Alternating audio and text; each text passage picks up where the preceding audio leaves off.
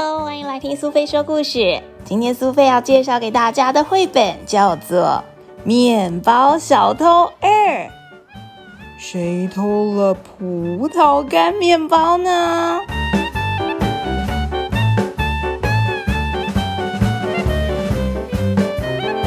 面包小偷二是面包小偷的续集。这一次，究竟谁才是偷面包的凶手呢？在第一集里面偷面包的老鼠，这一次又出现了。不过，它这一次就在全世界最好吃的森林面包店里面，像是只吉祥物，也像是一个专业的店员一样。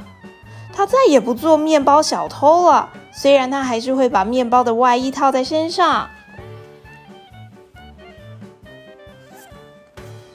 今天，全世界最好吃的森林面包店推荐了新上市的葡萄干面包，又松又软的面包里面有好多好多的葡萄干哎，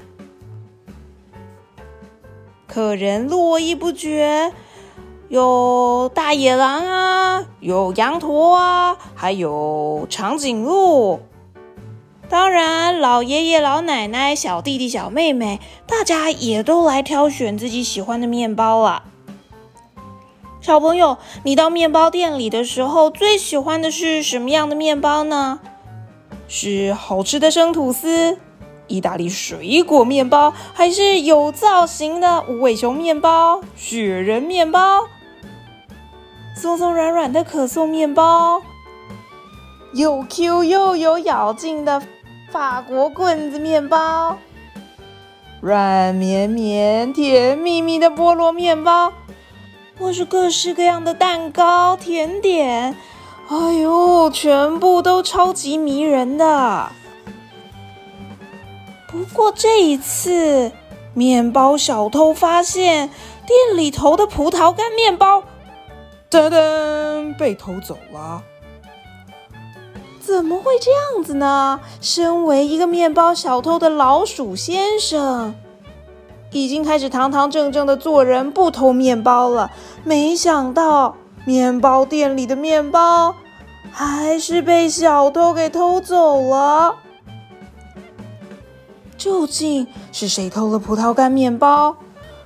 而原本的面包小偷是不是能够转型正义成功，不仅在最好吃的面包店里面当一名店员，同时还能够打击犯罪，抓到凶手呢？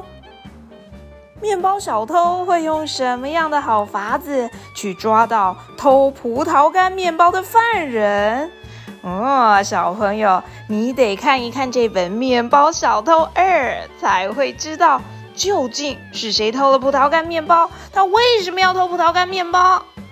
最后的最后，他是不是也像第一集的老鼠面包小偷一样，变成了一个改邪归正、不再偷东西的好人了呢？不管是面包也好，或是其他的东西也罢，到琳琅满目的商店，或是面包店、百货公司等等的地方，总是会有好多好多想要买的东西，可是爸爸妈妈却不允许。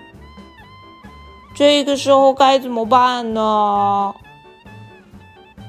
不管是跟爸爸妈妈商量，还是能够有其他集点或是换取奖励的方法，偷东西绝对不是在选项之一。喜欢的东西如果能够带回家当然很好，如果当下不能马上带回家，可是却可以经过努力获得你想要的这个东西当做奖励，我相信这一定会比不劳而获就拿到奖品，或甚至偷东西来得有成就感很多呀。嗯，说着说着，苏菲也觉得肚子饿了，不如明天的早餐我也来一点葡萄干面包吧。